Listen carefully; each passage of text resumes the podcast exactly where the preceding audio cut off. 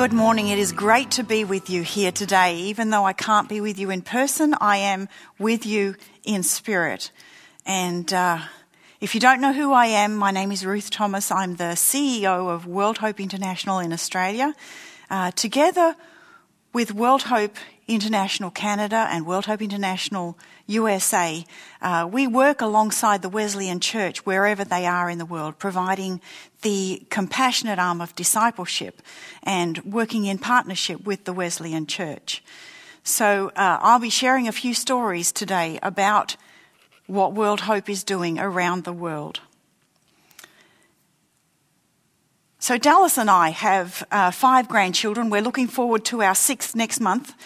And I have the privilege of minding my youngest granddaughter, Harriet, uh, one day a week. She's a very precocious and vibrant character, and she lights up the room when she enters.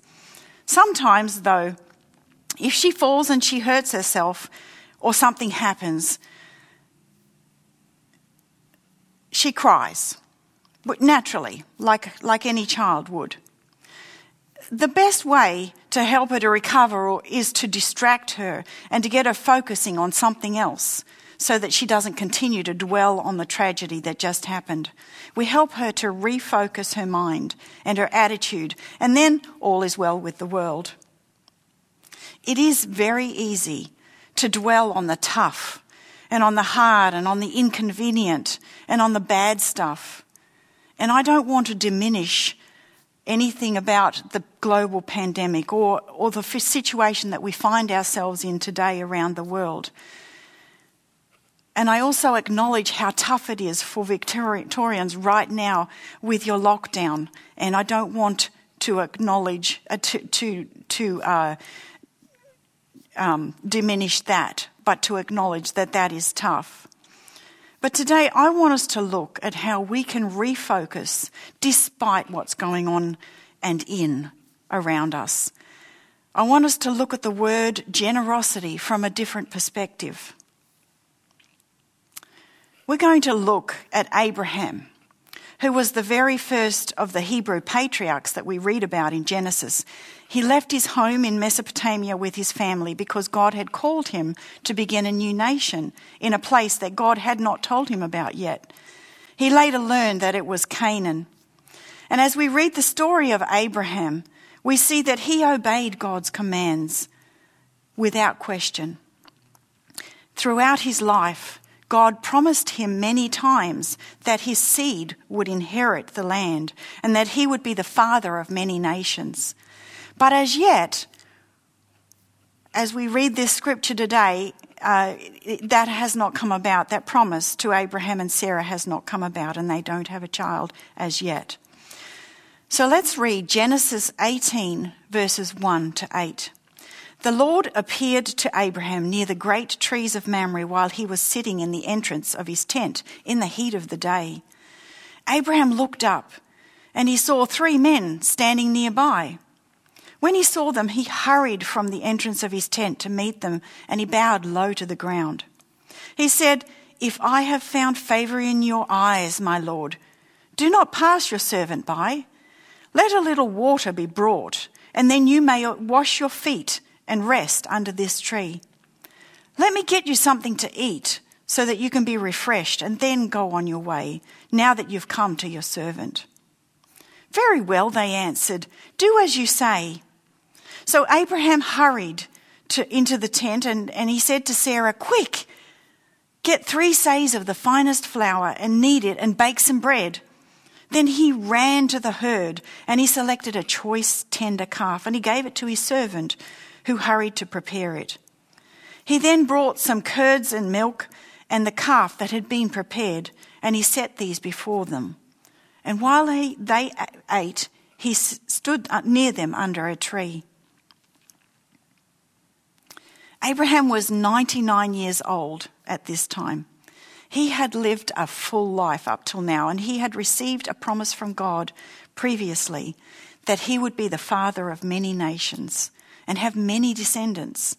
But as I said, that had not come about as yet.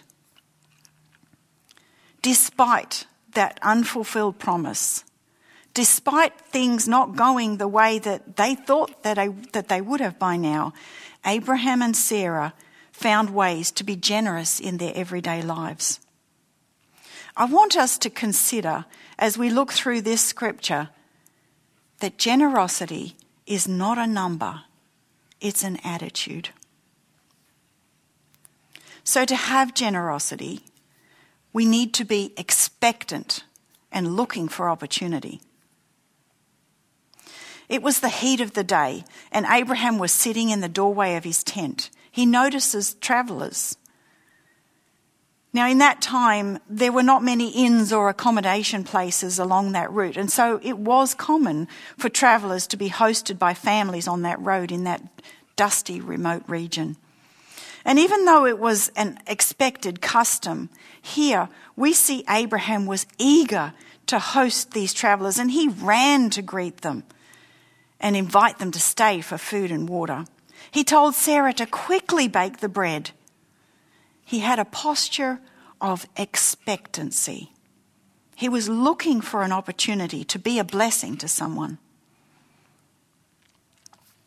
At World Hope, we seek to empower and collaborate with grassroots community to effect sustainable change in partnership with them.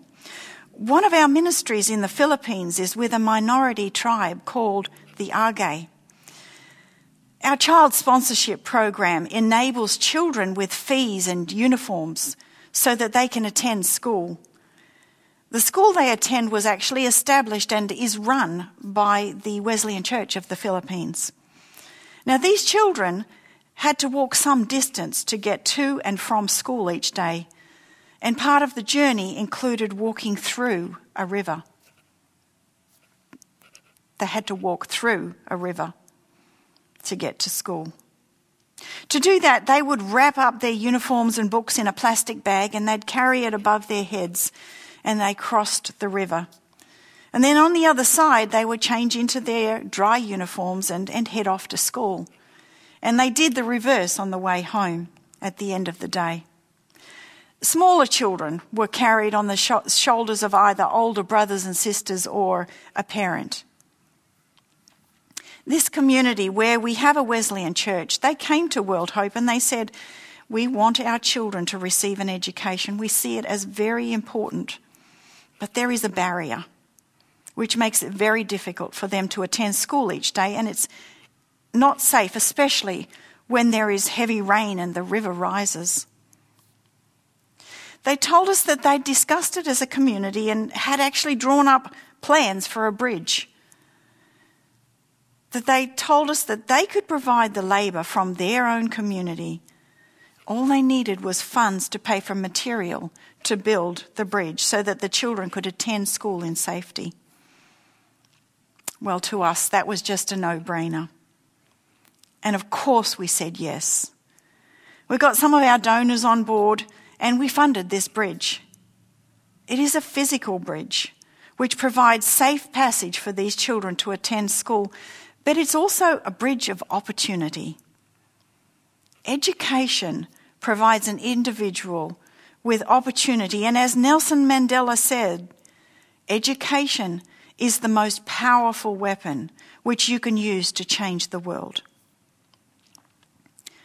World Hope is always looking for opportunities to empower, and our donors are partners with us in that with the global pandemic, we've had to make some changes and pivot with our programs. But we are fortunate that most of our in country staff in the Phili- are Philippine nationals. And when schools shut, when the government shut the schools and our staff um, couldn't, um, the, the children couldn't attend school, our staff were able to use that bridge to visit the children and to support the families with home learning by taking school books and resources to the students across that bridge, as well as providing education about um, COVID 19 to the community to keep them safe. Together, we are expectant and looking for opportunities to minister and help lift people up. This is what World Hope is all about. To have an attitude of generosity we need to be expectant, to be looking for opportunity. The other point that I want to look at today is that Abraham and Sarah gave from their ordinary and their everyday. We see that Abraham asked Sarah to bake bread, and then he himself went to pick the animal for roasting, which he then had his uh, servant cook. And when the food was prepared, Abraham himself served to his visitors. They gave of what they had, and they gave it willingly participating in the preparation and in the serving. The attitude was, I get to serve, not I have to serve. Something that is ordinary and everyday and is essential to everyone the world over is water. This morning, I got up and I filled my kettle with clean water from the tap in my kitchen for a cup of tea. I turned on my bathroom sink tap and I brushed my teeth with clean water. I have access to clean water, and so many times I take it for granted. Did you know that 2.1 billion people worldwide don't have clean water at the household level? Without clean water, these communities are stuck in a poverty trap. When a community have access to clean water, it can change just about everything. It can improve health, access to food, education opportunity, and local economy growth. Clean water is central to community development, and World Hope's social venture Tap Effect is changing lives in a sustainable and transformative way among the indigenous tribes of, in, in northern Cambodia. World Hope is actively working in all areas of development among the Bunong tribe, and we are excited that Tap Effect has successfully provided access to clean water in a mountainous region where drilling wells are not possible given the landscape in the region. In 2019, World Hope began a pilot project with Tap Effect. We connected 100 households, two schools, one health centre. In 2020, we connected 3,000 homes, eight schools, and four health centres.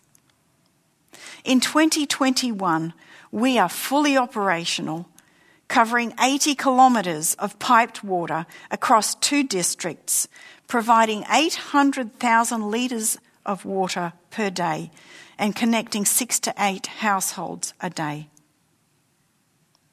And we've been able to do that because of generous donors who have been expectant, looking for opportunity and given from their everyday, their own everyday resources. They have seen the needs and they've read the stories of impact that we have shared, of vulnerable communities. And they've given so that through World Hope, these communities can be empowered. The burden for collecting water in many, many countries falls on women and girls, which can take hours.